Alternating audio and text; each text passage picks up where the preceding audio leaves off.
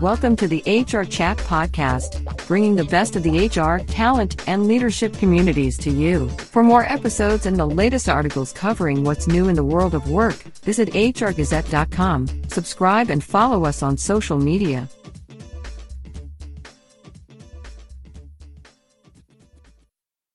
Welcome to another episode of the HR Chat Show. I'm your host today, Bill Banham.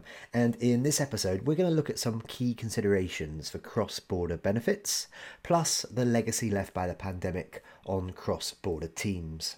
My guest this time is Gianna Ricciardi, co founder and practice leader at Vita Assure, a company that specializes in employee benefits brokerage and consulting, group insurance plans, group retirement saving plans, benefits administration outsourcing, disability and agility management, wellness programs, chronic care management, prescription drug management, employee benefit communication programs, expatriate coverage, special risks, and executive benefits.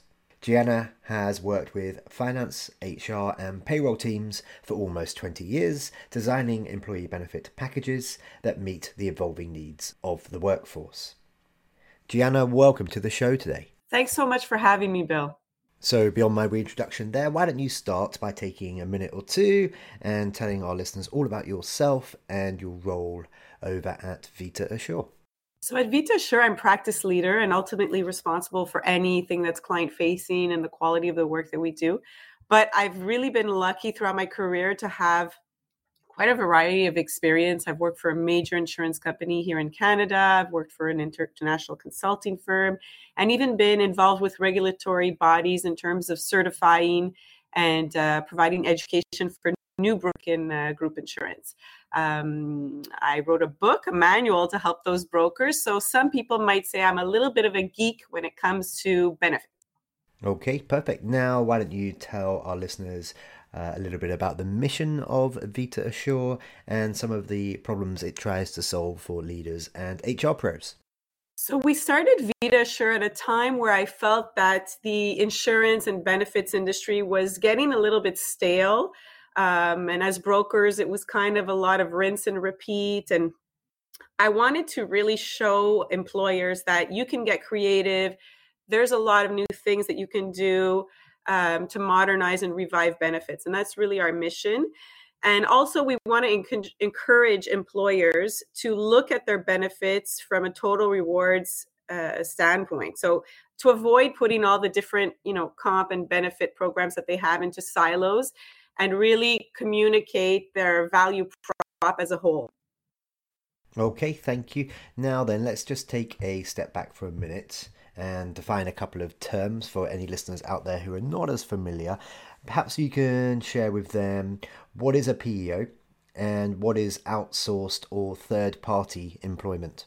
A PEO officially stands for Professional Employer Organization, and often we say it's third party employment because legally the employees that you would hire would be paid through the uh, the organization, the PEO.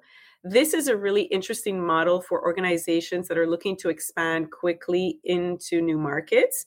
Um, there's a lot of advantages because, um, you know, there's a lot of logistics, legal, and accounting work that goes into setting up in a new country, and um, the PEOs really allow you to just to move quickly uh, when when when entering new markets. Okay, thanks. And how can one legally employ workers then across the, the border using a PEO? Yeah, so the PEO, because the PEO is, is set up with their own uh, registration numbers and payroll numbers, and the employees that you recruit and that you hire technically are not your employees, they're the employees of the PEO.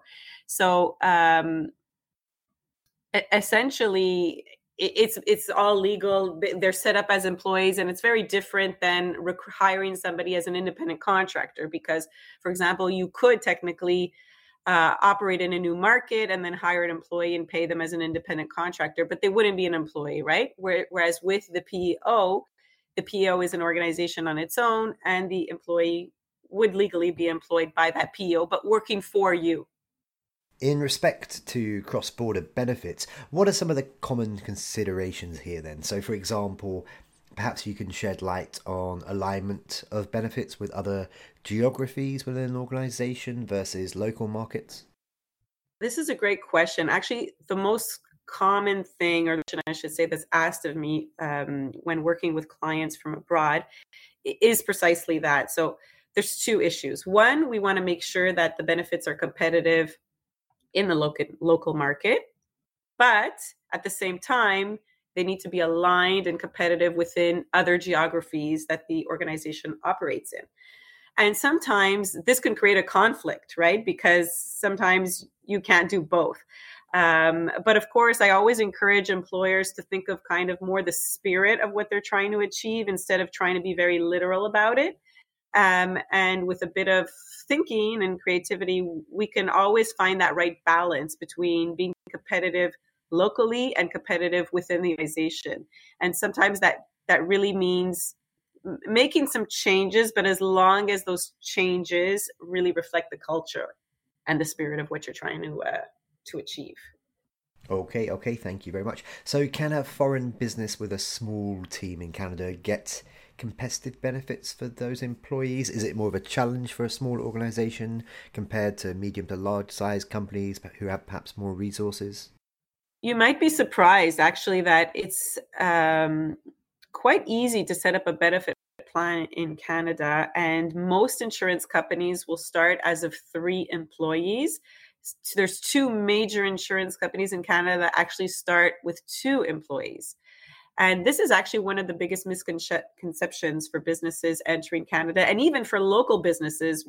Few understand that you can actually get started up quite easily. Um, what's very unique in Canada as opposed to maybe some other markets is that even though each province is ultimately responsible for delivery of healthcare in their respective provinces, there's an overarching set of principles uh, established by the federal government. So there's it's quite uniform from one province to the other and most of the insurance companies operate on a national level. So even if you have like one employee in quebec one in ontario and one in vancouver you can still set up a benefits plan regardless of where they're, they're located.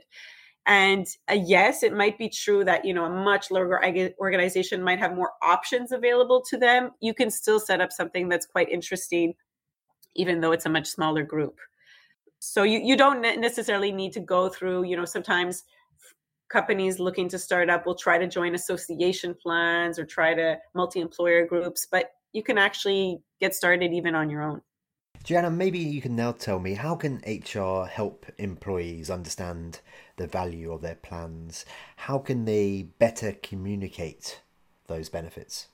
Definitely. So communication really is key in, in adding value to the plans. And uh, a lot of times I'll, I'll be helping an organization, I'll, I'll really be surprised to see that uh, the employees don't really know half of the things that are being offered to them or they don't fully understand them. And sometimes the HR team themselves are not fully aware of what's being offered or how it works. So I would definitely encourage the HR teams or the benefits teams to uh, really um, fully understand what's being offered. And I would also encourage them to develop material in house to communicate it because a lot of the material that's offered by the insurance company or the vendors is full of jargon. Um, you know, sometimes that might not be the best way to communicate. So, for sure, if you can just um, develop some one pagers or some materials uh, to help communicate those benefit plans. Uh, repeat, you know, even if you do it once, employees don't necessarily retain. It could be regular webinars, it could be little videos, capsules, it could be information on your intranet. Um, and also again avoid the silos if you're talking about your group insurance you know you could talk about your retirement plan you could talk about other perks try to mix and match and bring everything together but definitely communicate. Communicate is is key. Excellent. Just like we're doing right now. Now then um what what are the risks in treating a worker as a as a contractor versus an employee? And also perhaps you can you can suggest what what is the value of employing a worker versus treating them as a contractor.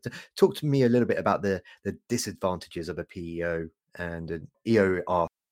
So, I mean, in some situations, using independent contractors versus employees could be interesting um, for maybe you know based for cost or legal reasons but specifically in respect to benefits one of the complications of employing contractors is that it becomes very difficult to offer benefits at least in the traditional sense.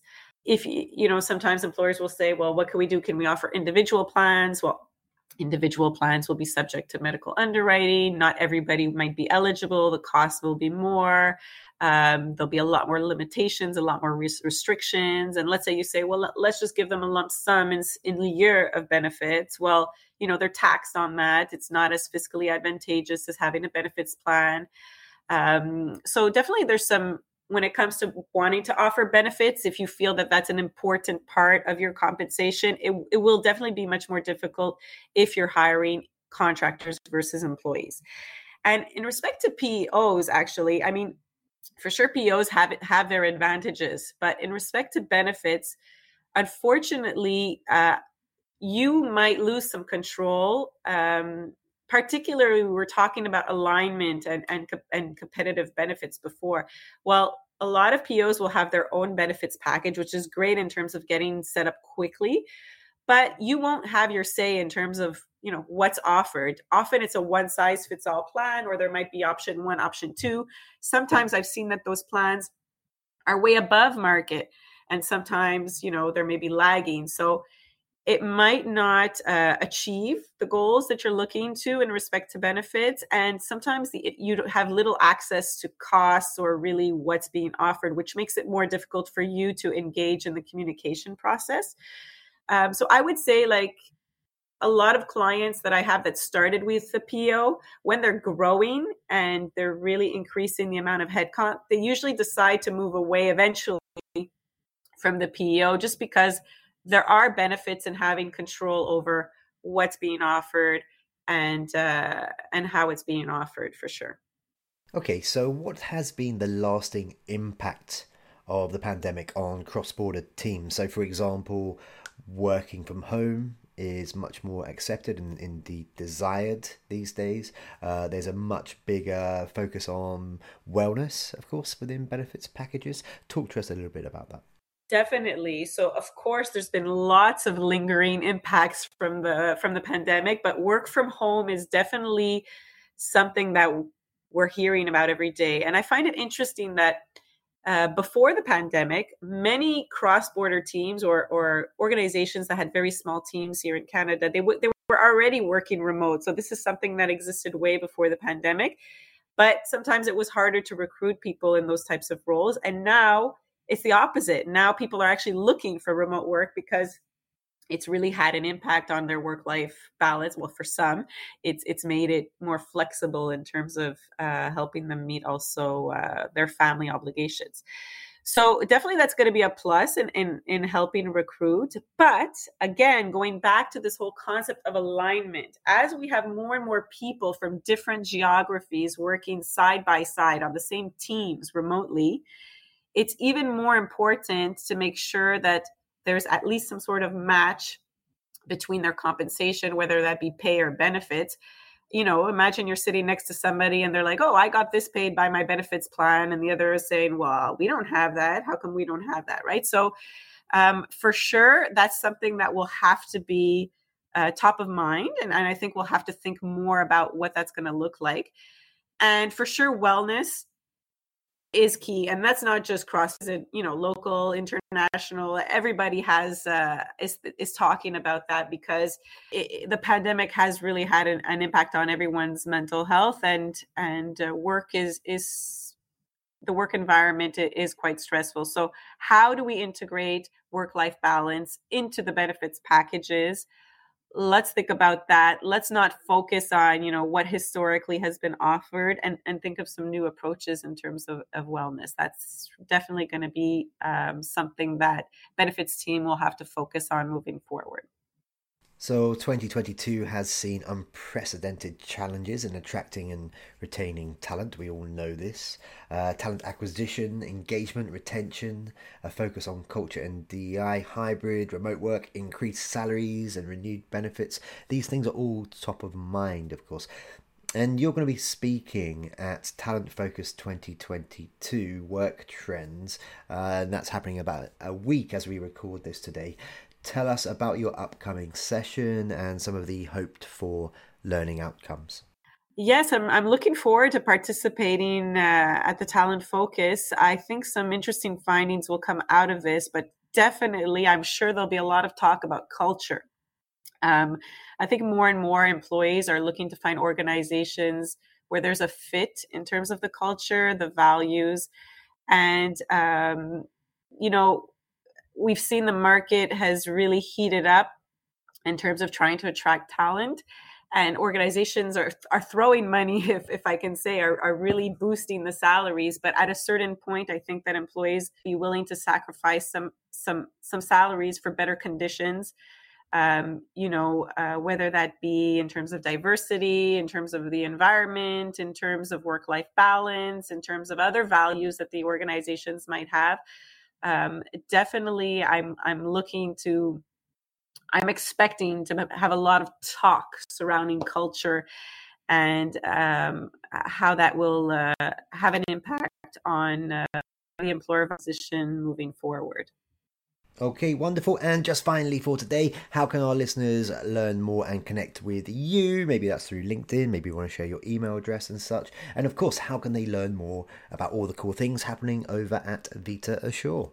Well, we definitely encourage you to visit our website at vitaassure.com. And there's a blog there where we, we try to post um, really interesting material about what's happening in the market in respect to employee benefits and other HR topics.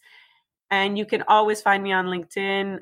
Um, I'm quite active there. Feel free to send me a message or connect. I'm happy to uh, talk to you about any questions you might have about the Canadian market or about be- benefits in general. And uh, please don't be shy. Perfect. Well, that just leaves me to say for today, Gianna, thank you very much for being my guest on this episode of the HR Chat Show. Thank you so much for having me. It was uh, my pleasure. And listeners, as always, until next time, happy working. Thanks for listening to this episode of the HR Chat Podcast. There are hundreds of conversations with business experts available for free on the HR Gazette website, Apple, Spotify, and all the main platforms. And remember to like, subscribe, and follow us on social media.